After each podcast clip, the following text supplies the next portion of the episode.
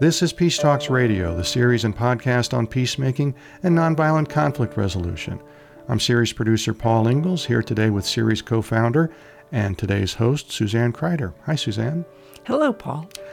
So, Suzanne comes to us with ideas about topics for Peace Talks Radio episodes once in a while. Generally, we seek out where there are conflicts in our society and take a deep dive into those areas and find out what the sources are for the conflict and what some of the solutions might be. Suzanne, tell the listeners what you came to us with this time. I had both a professional and a personal interest in this issue of class warfare. And I'd heard a lot professionally about income inequality. So I wanted to look at that and see where the conflicts were, if they were internal, external, or both. This program is about economic classes. There are social classes, cultural, ethnic classes. Mm-hmm. Who are we going to hear from? We're going to hear from two different guests. And I like to say it's a huge topic. We cover very large issues on Peace Talks Radio. And we offer not a whole perspective, but a couple points of view. We're going to hear from a sociologist because I really wanted an historical view of what we're going through in terms of classes. And we're also going to hear from a person who makes a lot of money and he is working to try to even out the economic viewpoints in the U.S. Okay, and this is Nick Hanauer, who has set up an organization called Civic Ventures, a nonprofit organization that is looking deep into these issues too. So we'll be interested in hearing from him later in the program. Who's our first guest? Our first guest is a sociologist, Dr. Tina Wright. She teaches at LA Southwest College. Here's Suzanne's conversation with Dr. Tina Wright. Dr. Wright, I've spoken with several people about this class conflict issue, and some people say there is no conflict. To a sociologist, what would you say? Is there a conflict in the U.S. among classes? And if so, how would you describe that conflict? There is definitely a social class conflict in the United States and everywhere around the globe, actually. So I'm not sure um, who believes there's no conflict. Um, when we look at objective reality, social facts, um, it plays out in many different ways. And I would say, you know, it comes down to who controls, who has control of resources, of systems, of structures. Um, they're able to make the rules and usually make the rules to benefit uh, themselves. And so, yes, um, according to, you know, in sociology, we discuss a lot about social facts, and there's just, you know, research uh, for.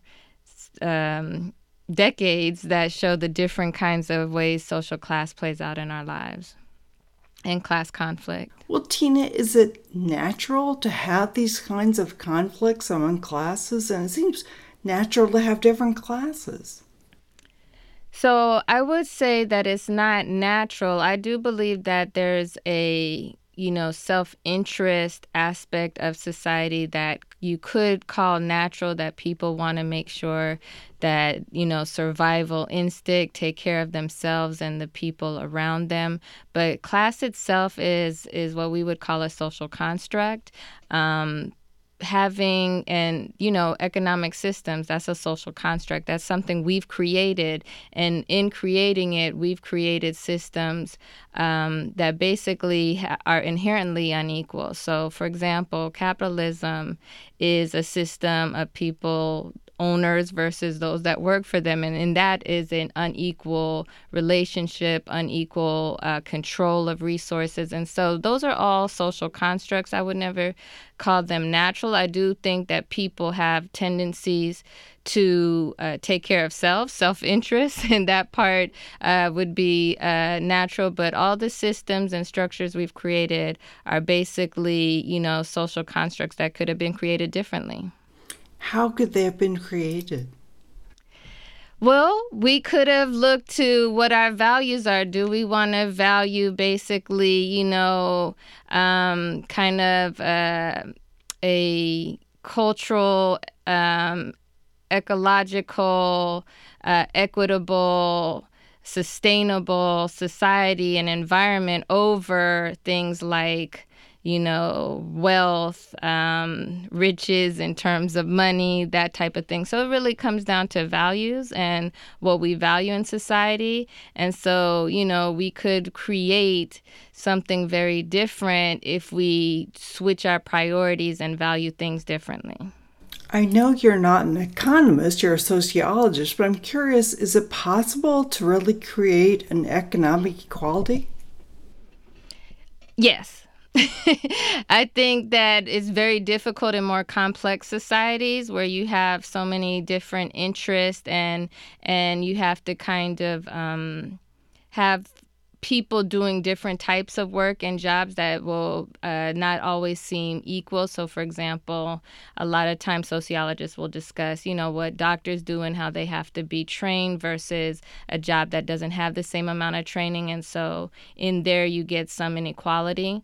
But at the same time, the system itself can, you know, reward people that do different jobs similarly. So the fact that, you know, doctors or entertainers or whoever makes so much more money is re- really something that could be changed and, and, and created more equitably between society so that it's not all kind of concentrated in the hands of a few, um, but uh, spread out more towards society. So when they look at maybe different countries, like comparing different countries, the level of inequality can be very different. So in some countries, you know, corporate um, managers and uh, CEOs don't make nearly as much as they do in comparison to the U.S. in terms of uh, compared to their workers.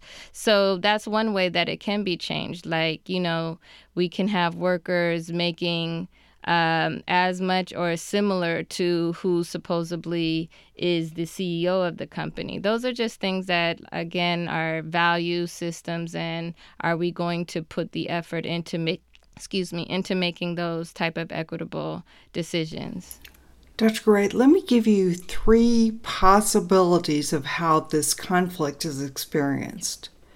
It could be felt internally only, or it could be expressed externally, or it could be both internal and external. What do you think? Well, class conflict is felt and expressed in um, both external and internal ways. Um, in sociology, we would call it kind of internalization, um, people feeling, becoming um, stuck in situations and not really knowing how to get out of them and and not having kind of the resources to. And so in that way it can be considered uh, internal. But i would focus much more kind of on the external ways that we see social class affected in our lives. And we see it you know every day when we see poverty and homelessness and and those with you know not uh, having to worry about material resources ver- versus those that can barely uh, sustain themselves day to day. And, you know, it plays out in other ways. Um, we see the system through things like scapegoating trying to maintain this type of situation where blame is put on certain groups um, instead of really the structural systems that have created it. So, you know, there's different ways that class conflict plays out. We can see it as, you know, come to even violent conflicts. Um, we can see it in, as I said before, internalization. We can see it in really the way that uh, most people are experiencing their material reality. Yes, I've never thought of conflict as things like poverty and homelessness, but that is an external expression.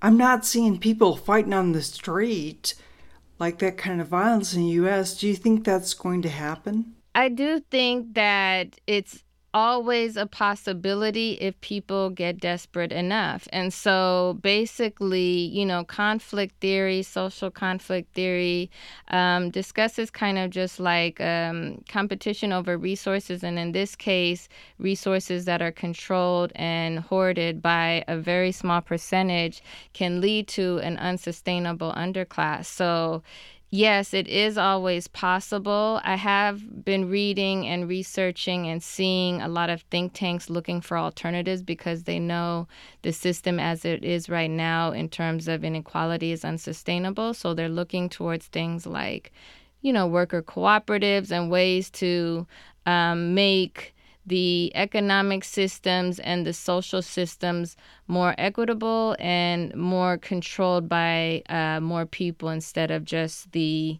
you know one percent or very few. Mm-hmm. So that's the solution you mentioned, like cooperatives or make things more equitable. Are there other things that individuals can do? I'm thinking like our listeners. Is there anything they can do to help bring about solutions?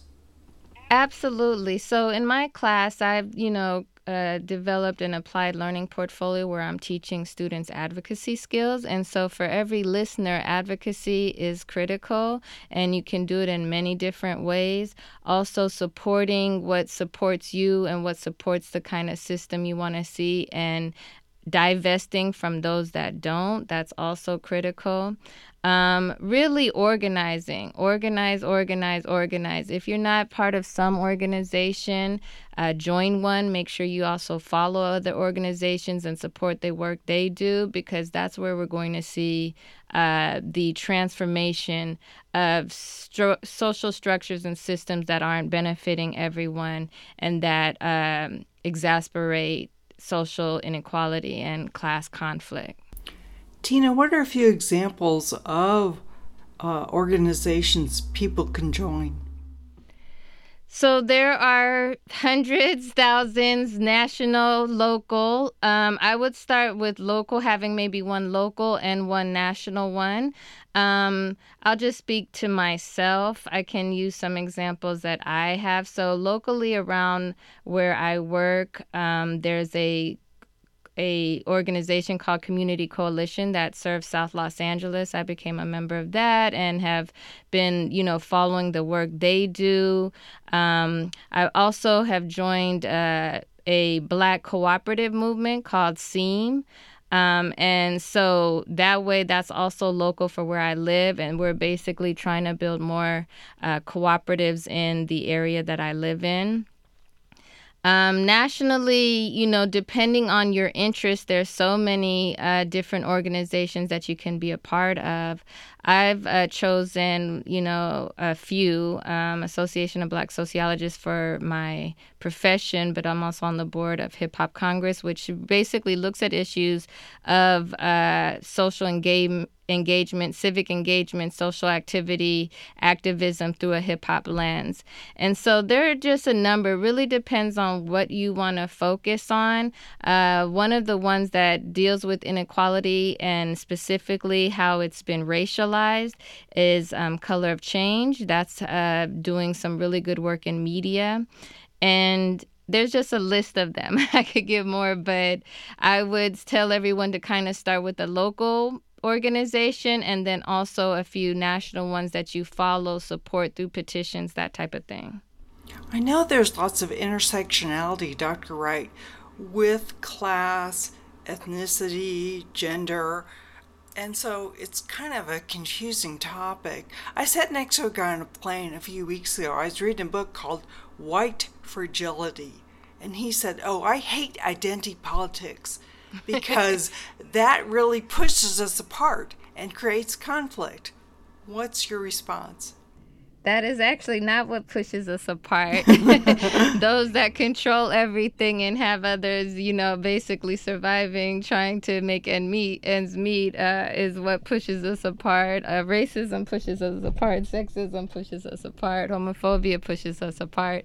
Um, I would say that you know everyone has an identity, but sometimes the mainstream, um, those that have been centered don't actually see their identity. If anything, if I look at the politics now, a lot of identity, white identity, is being used in the way of white nativism and that type of stuff. They just don't call it identity politics because they've had the benefit of being centered.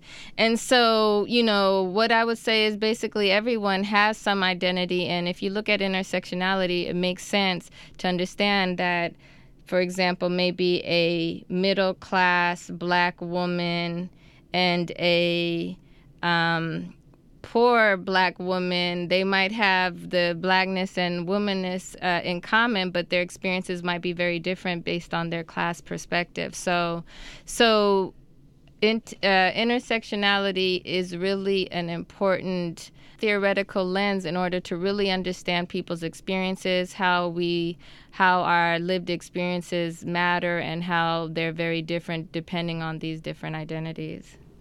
Tina, Karl Marx talked about conflict theory. He said it's never ending and that workers are always going to be revolting against that person in power. And then when they get in power, they'll have workers who revolt against them. He also said it would take really dramatic change to make an economy that works for everybody. So, what's your response to that theory? I do think that the that there is something to the struggle continues continuously because there's always going to be the possibility that some will, you know, want to have more power, uh, be more greedy, that type of thing. But, you know, Marx also talked about really the importance of consciousness, class consciousness, and understanding uh, the system. And the more conscious we are about it, the more empowered we become. And so I do feel like it can change. Um, it has changed. It will continue to change. It will evolutionary, uh, you know, will uh, continue changing. But uh, to get to where we want to get to, it will have to be very transformational. So, you know, the economic systems that we know today just will not ever show us the type of equity that we want to see. And so we do need to move towards things like cooperatives and so on. How is class consciousness going to keep changing? And what can our listeners do to make it change? I use this example in class often. I talk about, you know, Walmart and the Waltons and how, you know, they take up a few spots on the top uh, richest of this country list. But I, you know, give my students this understanding that without the workers that make the products, the uh, worker workers that work at the WalMarts or you all that shop there, there is no Walmart. So that's the consciousness I'm talking about, understanding that it really is us, there is just us, in other words. And so when we come more to that understanding and, and, and understand our power in the system, that's the way that we'll get to where we want to get to. Like um, protesting in the streets, making noise? When it's necessary to protest, we protest. But I think also the daily choices we make in terms of what we invest in, divest in, where we put our energy, who we organize with, who we support in terms of organizations, all of that will uh, create the change we want to see. But yeah, mass mobilization is definitely a big part of it and has uh, brought us some of the changes that we've been able to experience. More from Suzanne Kryder's interview with sociologist Dr. Tina Wright of LA Southwest College as we continue to discuss economic class conflict today on Peace Talks Radio. More after a break.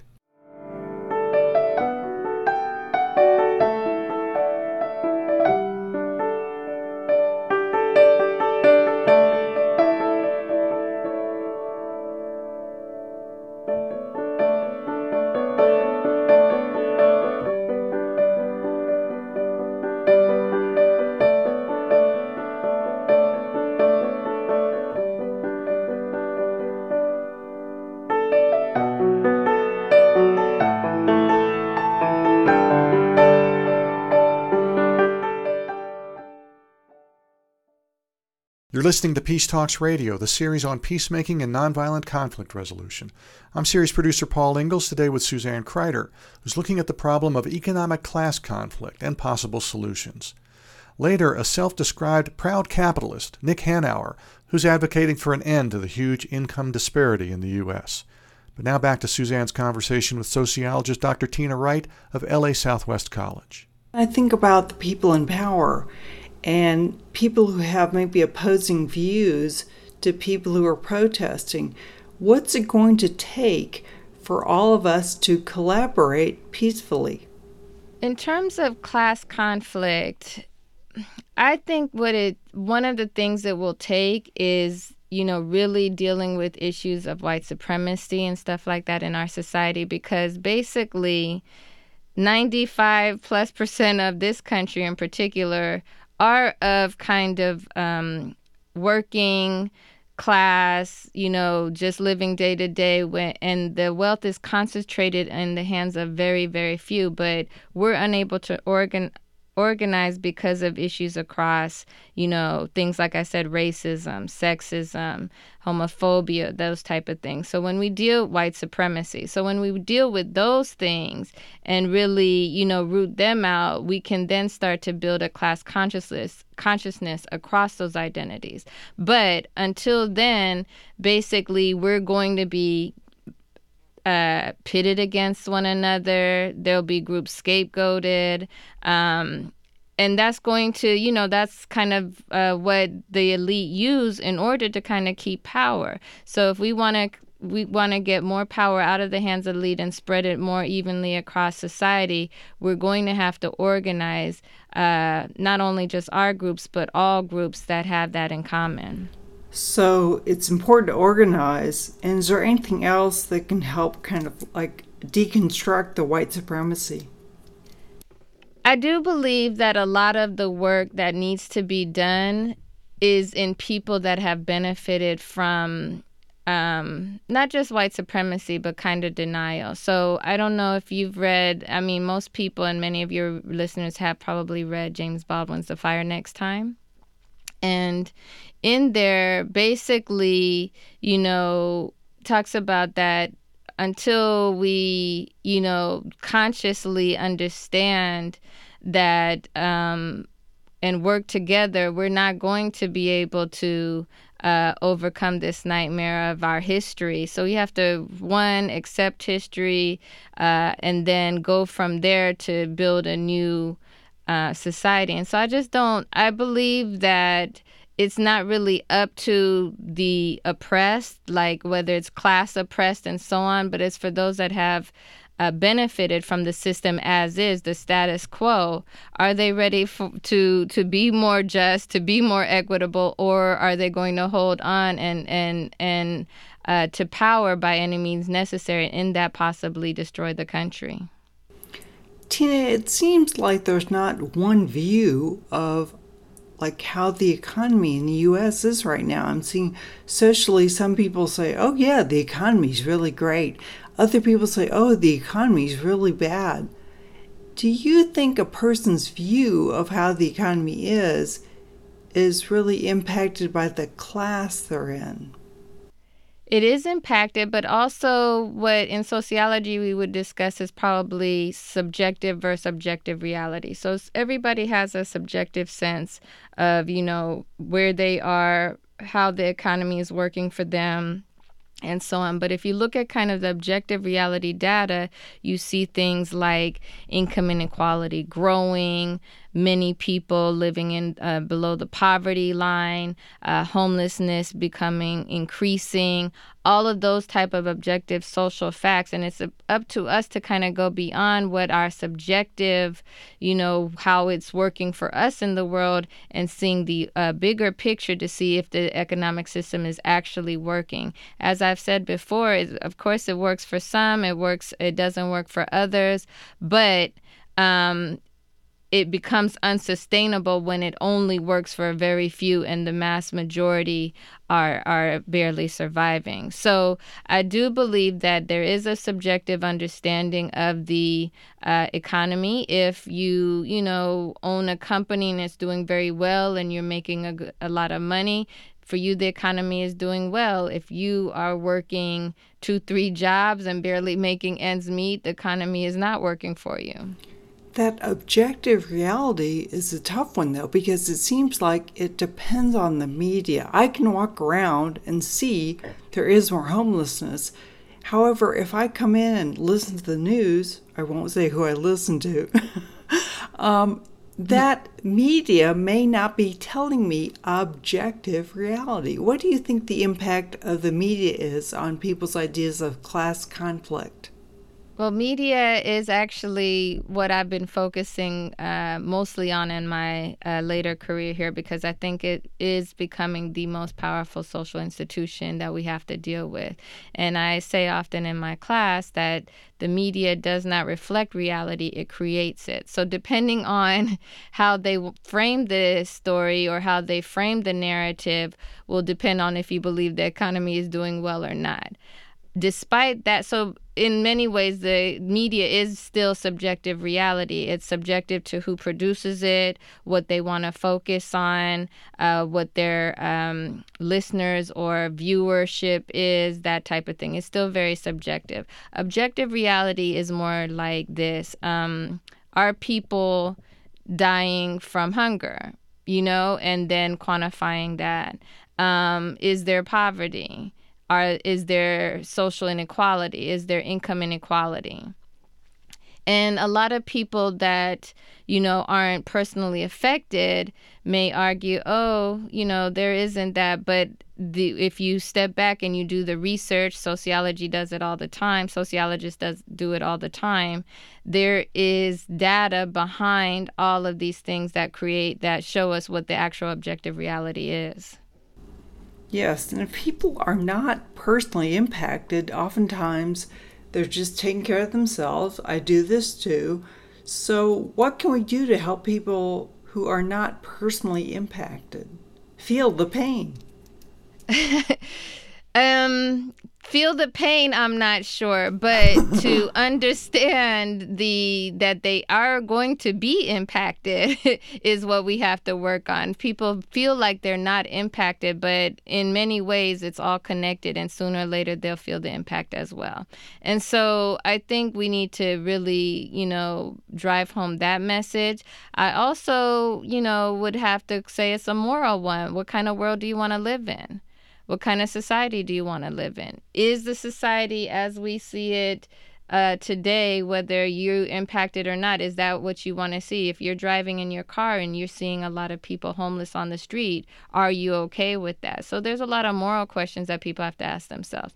And if they're not okay with it, then the next question and and what I ask my students all the time is, what are you doing? If everyone had an answer to that question, we'd be further along than we are in terms of social change. So just, you know, really ask yourself, what do you want to see and what are you doing to, to get there? Dr. Wright, a person as an individual can strive for different things. They can strive to make money, or they can strive to be free or happy, strive for time. What should a person strive for in the U.S.?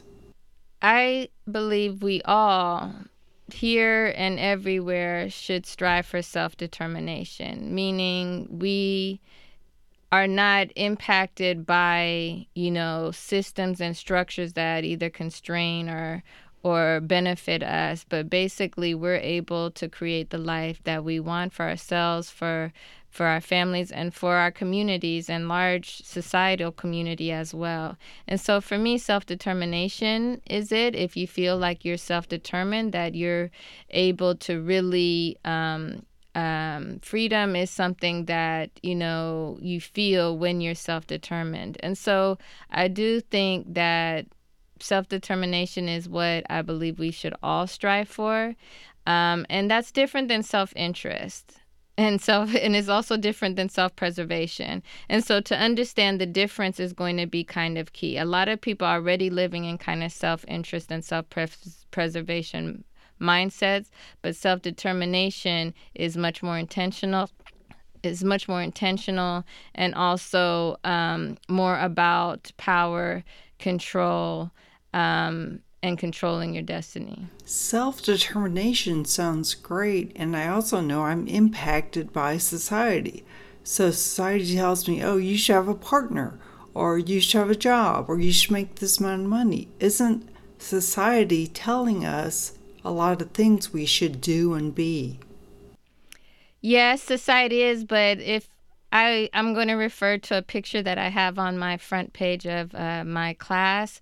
Um, that says basically we blame society, but we are society. And so, again, it's to kind of understand how social constructs, how we can, how we've created the society that we've have, and how we need to empower ourselves to change that. And so, yes, society has a lot of uh, structural. Um, implications in terms of what we can do, what we can't do, and so on. But all of those are not um, uh, built in stone. They're not things that can't be changed and there you know we've seen already how many have changed and how how we're living through some transformative change now and how it will continue to tina what are your tips for self-determination Definitely, one of them is being much more intentional about your social network and um, your support system.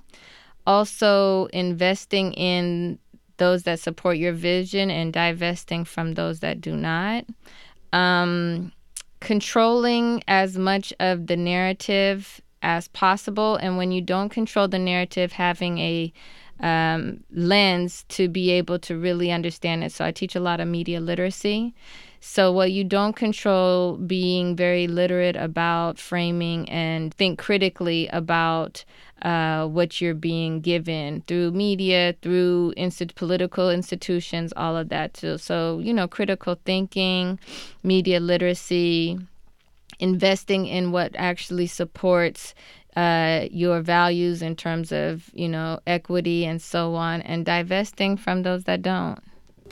It also seems like it, courage would be important or something that courage some, some yeah some inner strength because it's kind of like we're salmon swimming upstream. Right. Courage is critical. I believe courage is critical. I think a lot of, you know, what stops people from being able to really actualize uh, some of what they want to see is being afraid of change, possibly, but also being afraid of losing what they do have. And so, yeah, it does take some courage. You have to live much more fearless. Um, uh, fear basically, you know, can can stop you from progressing. And so, I agree. I believe that um, courage is critical. Dr. Wright, what else do you want to say about class conflict that you haven't said yet? It's not new and it's not, you know, just in our economic system here in this country, but it is also not necessary. And um and so thinking bigger, having a vision for um, a society that values everyone, that everyone is able to uh, live and survive and not have to worry about uh, their material needs um, is something that can be created by us for us. And so, class conflict, until we do that, will continue, but we can build that. We link to writings by Dr. Tina Wright on our website, peacetalksradio.com. You can also hear Suzanne Kryder's complete interview with her there. Look for our September 2019 episode on addressing economic class conflict. Nick Hanauer is next, the well off capitalist who hosts the podcast Pitchfork Economics and advocates for higher pay for American workers and less income disparity in the U.S. That's when Peace Talks Radio continues after this break.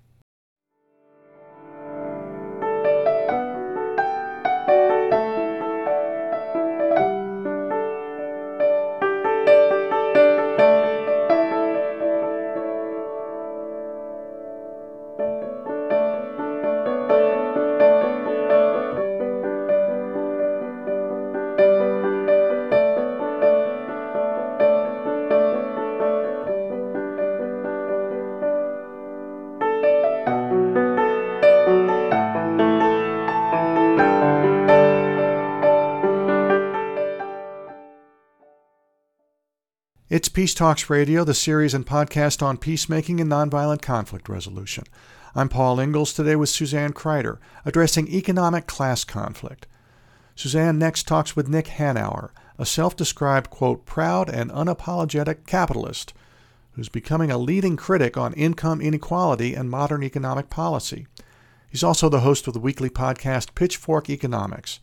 Suzanne asked Nick Hanauer how he sees the economic class conflict in the U.S. and what might be done about it. I think you'll find plenty of evidence that there's class conflict Uh, both in the United States, but you can see it unfolding around the developed world. The rise of right wing populism, the extraordinary um, polarization in our politics today, the clashes between right wing and left wing. And, uh, you know, I think it's really, really obvious that people are mad around the world and they're mad because a few people have won over the last 40 years and pretty much everyone else has been left behind. And that objective economic reality is becoming more and more obvious to people. And uh, they're, they're understandably resentful of that circumstance. You wrote an article for Politico, and we'll link that on our website. It's called The Pitchfork Are Coming for Us Plutocrats two things. What's a plutocrat, and what, what did you mean by that article? Well, a plutocrat is, I suppose, um, you know, broadly speaking, uh, the relatively small group of people uh, in the Western world and the United States who who have enormous amounts of wealth and influence on this, you know, and and th- that wealth, of course, buys influence on the society, and I think it's it's well documented today that you know a very small minority of people uh, make the overwhelming you know comprise the overwhelming majority of um, sort of political contributions and and therefore comprise you know the majority of the influence on the political system.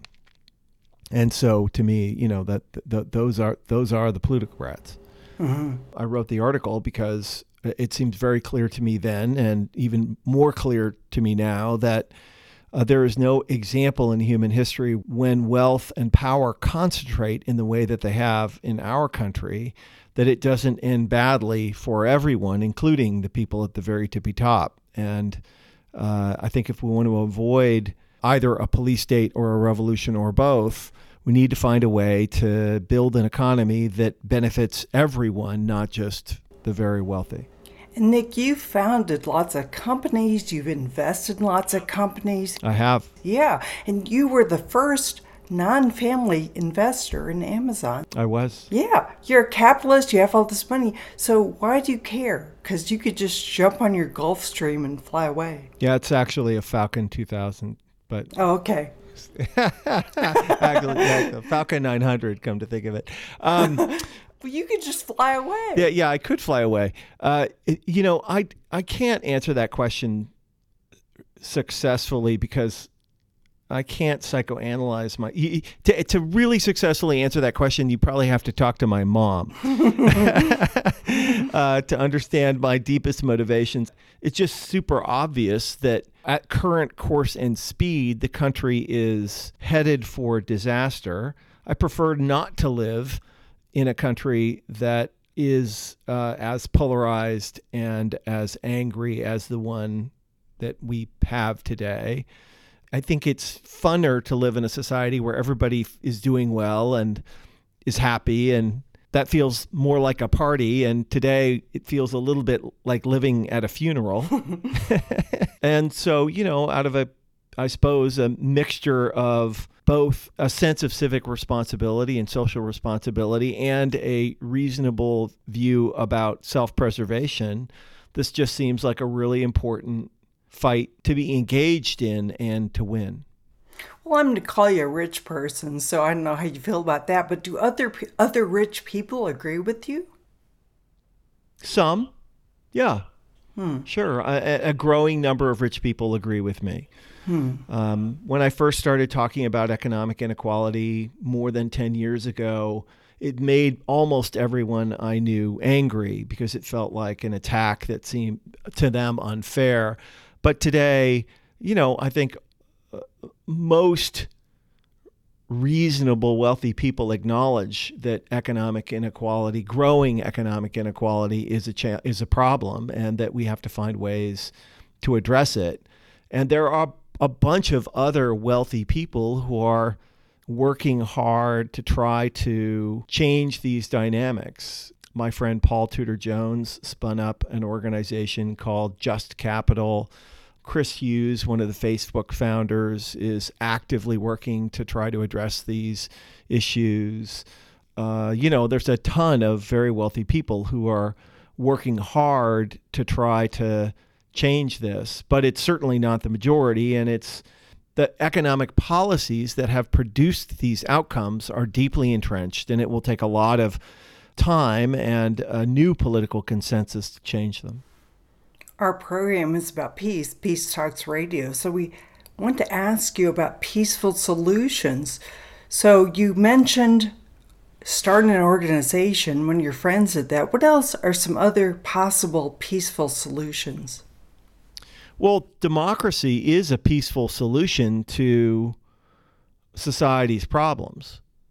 You know, democracy is the best way that human societies have yet found to adjudicate their differences. And uh, the American people need to come together and elect representatives that will represent that will truly represent their economic interests. And the truth is that over the last 40 years for bad and some you know good I wouldn't call them good reasons but at least not nefarious reasons.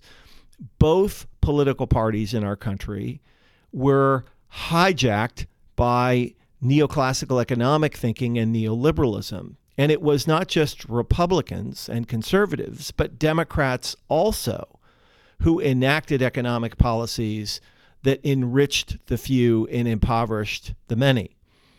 President Obama had uh, strong majorities at the beginning of his first term. He could have doubled the minimum wage, but he chose not to. He could have raised the overtime threshold, but chose not to. He could have given unions more power by helping to reform our labor laws, but chose not to. That there, are, I could I could list a hundred things, and I am a Democrat, but our party was captured by these neoliberal ideas too. And as a consequence, we enacted, uh, as a democracy, policies that made rich people richer and everybody else poorer, while being told by academic economists that it was all going to work out and everybody was going to be better off, which turned out to be either just wrong or a lie. We have now dug ourselves a deep hole and we're going to have to dig our way out. And that will require a new kind of economic and political thinking. But there's no reason that that transition from a neoliberal world to a better world need be violent. We can very easily simply elect sensible people who will raise labor standards and tax rich people appropriately and reform our healthcare system so it's not just one giant price fixing scheme. These transitions do not have to be violent, they're common sense and uh, they are broadly popular. And we just have to go get it done. Right. And when you say elect sensible people, I've heard a lot that politics is run by wealthy people, even the Democrats. Is that true? Um, you know, I I'm of two minds about that. Uh, I, I I am a very large political giver, but these guys will never do what I want them to do. so yeah, um, people are like that. Yeah. so um, uh, so I mean, there it, it is undeniable that money has a huge influence on politics. Uh, but at the end of the day, we still have a functioning democracy, and if ordinary people uh, make their voices heard, they will get the democracy that they want. And I, I, I, often am challenged uh, in the way you know in the way that you just have, and having worked on the front lines of this fight for a decade, what I think is really important for folks to understand is that even the people they thought were on their side got confused about economics and economic policy. That even Democrats who theoretically should have been on the side of workers really did believe because they took economics courses in college which taught them this that if you raised wages it killed jobs and that therefore to raise the minimum wage for for example threatened the health of the economy And that turns out to be a straight up lie. That's just objectively false. But it is what people were taught in school for a really long time. Mm-hmm. And, and, and so, you know, like, so to a certain extent, I have seen the enemy and it is us. Hmm. You know, so we all sort of collectively deserve blame for that. I, I, mean, you may or may not know, but I was part of the gang of people who did the $15 minimum wage. And when we first started talking about that in 2012, even the people on our side thought we had lost our minds. So there's a lot more that can be done if people just think about the problems in the right way. And the minimum wage you're talking about, the $15, was in Seattle, correct? Well, the $15 minimum wage started in Seattle, but now affects 30 million, 40 million workers. It's law of the land in California and New York State and Washington State and, and a whole bunch of other places. We have taken that policy idea and propagated it across the country.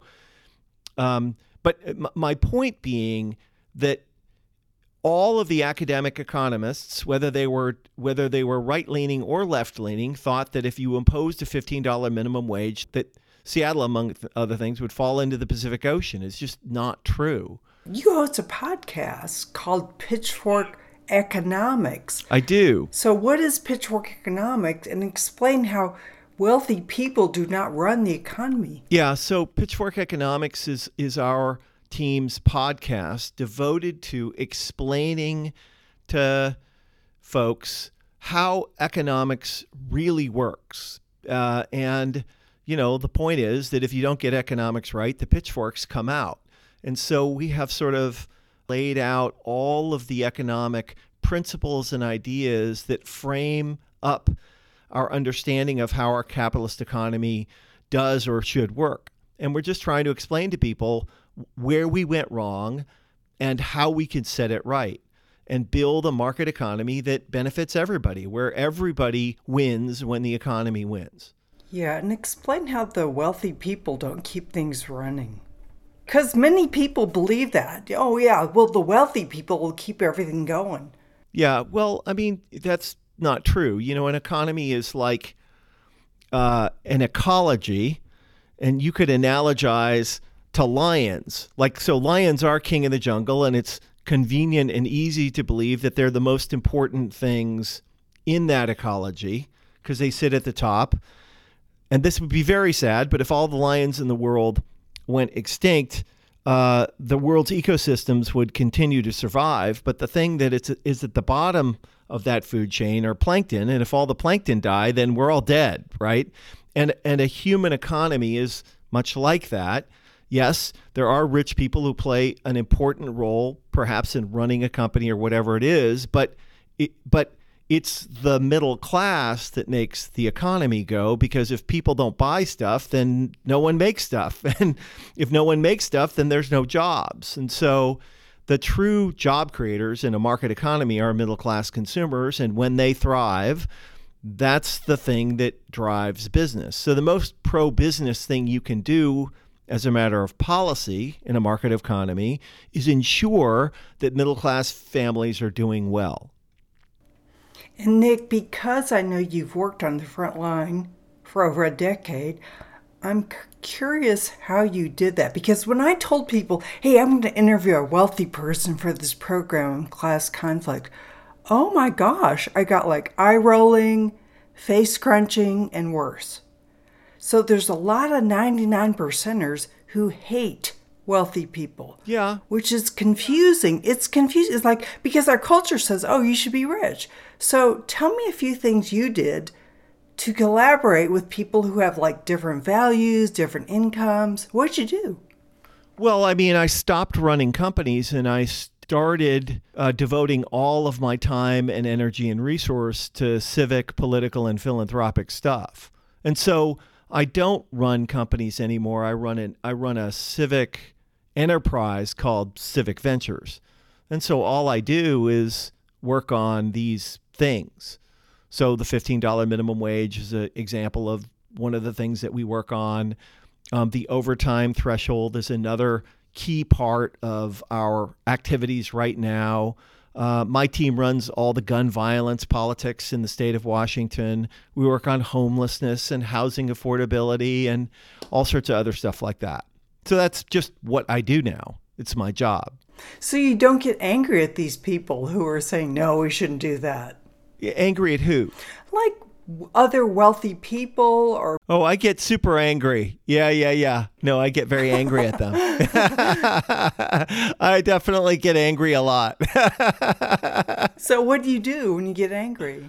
Uh, i beat them. Oh you beat them yeah. I beat them. Not physically i run campaigns and beat them yeah, yeah i'm really good at that okay yeah. so yeah you're the winner yeah like I got a lot of my friends got really mad at us when we passed the $15 minimum wage. And what would you tell our listeners? Like our listeners are saying, "Well, what can I do?"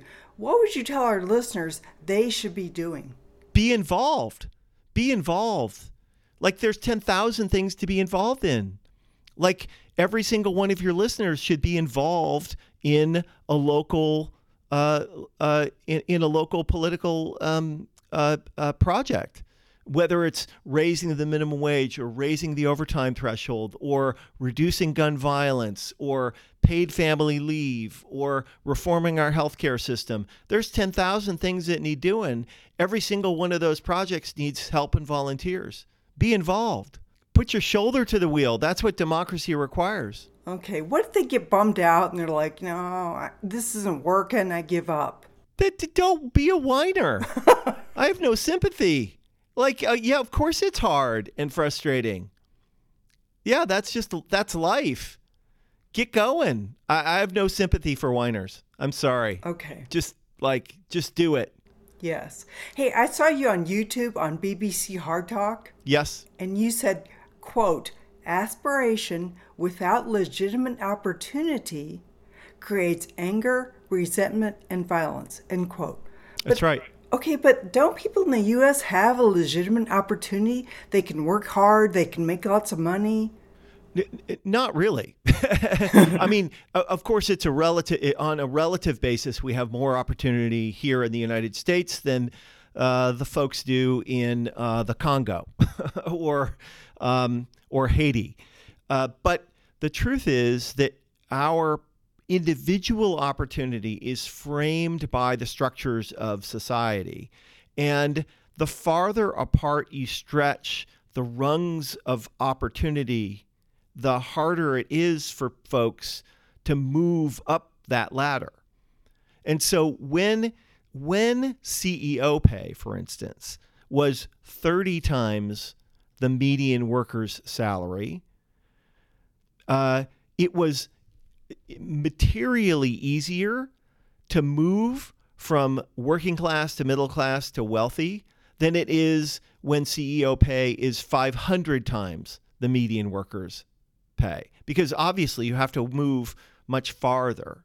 And so, you know, uh, uh, one of the most uh, insidious parts of neoliberalism as an ideology is has been the way in which it has persuaded people that if you are poor, it is 100% your fault. that if you are struggling, it's only because you're not working hard enough. That in fact, it has nothing to do with the fact that your employer has power and has set your salary at a low level, and you have no power and no ability to negotiate a different arrangement. And that's the problem in the United States of America is that folks aren't paid enough. And they're not paid enough because they, they're not worth more. They're not paid enough because they don't have the power to negotiate more. And that is the thing, that's the nut that we need to crack. Hmm. And how do we do that? Politics, being involved, organization, building power. Nick, you believe the middle class is going to maybe disappear and the economy is going to be like feudal like it was before the French Revolution. But I'm confused because I see lots of middle class people and I'm thinking how they can disappear. Not them, but the middle class disappear. So please define how much a person makes if they're in the middle class and how it's all going to disappear? So uh, that's a super fair question, and I should be able to answer it incredibly precisely, but cannot. But what I can tell you is that if you were to Google uh, the size of the middle class, what you will see is that over the last 40 years, it has materially shrunk in size. That our country is becoming dramatically less middle class and it's becoming a country where there are few rich people and a ton of poor people. So a much higher proportion of our country are poor today and lower proportion are middle class than there there once was. And if you simply assume that the current trends continue, if you just do that, uh, then you will find that the middle class will in fact disappear and that it will be a country of just a few rich people and all poor people. So in 1980, the top 1% had 8%, uh, an 8% share of national income. By 2007, it had risen to 23%. In 2008, the, t- the bottom 50% of Americans had an, about an 18% share of national income. By 2007, it had shrunk to 12%. So that's what I mean when I say the middle class is disappearing. Yes. And people can strive for different things, like I could strive for money or relaxation, time, love, and happiness, like Al Green said. So, what should a person strive for in the U.S.?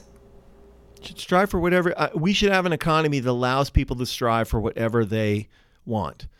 And certainly, we don't all have to be money grubbing uh, Wall Street executives we we want to have an economy where no matter what profession you choose, you should be able to live in dignity and security. Whether that's being a barista or being a doctor or an EMT or uh, working uh, in a store, whatever it is, everyone should have uh, uh both the opportunity and the right to live in security and dignity. And our market economy will support that despite what my friends at the Chamber of Commerce may tell you.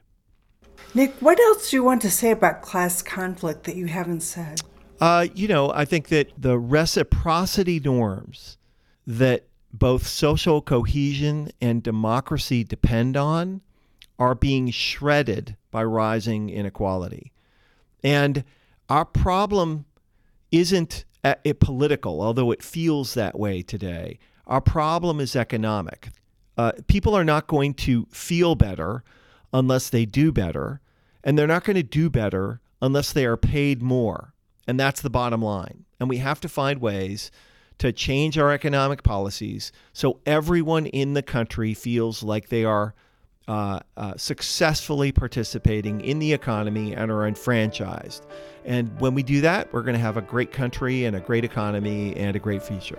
We have a link to Nick Hanauer's Pitchfork Economics podcast, plus a link to the entire Suzanne Kryder interview with him and with Tina Wright, other links to Tina Wright's websites as well, all at our website, peacetalksradio.com. Also, there are photos, partial transcripts, other resource links, and on our front page, a donate button that puts you in the loop to keep our radio program and podcast and our nonprofit effort here at Good Radio Shows Incorporated going strong. Support also comes from KUNM at the University of New Mexico, the Albuquerque Community Foundation Tides Fund, businesses like a Spinal Health and Movement Center and Ruben Ramirez in Albuquerque's Nob Hill, and individuals like you and like Betsy Christensen, who donated in the memory of her parents, John and Audrey, who happen to be my parents too. Nola Daves Moses is our executive director. Ali Adelman composed and performs our theme music. For Suzanne Kryder, I'm Paul Ingles. Thanks for listening to and for supporting Peace Talks Radio.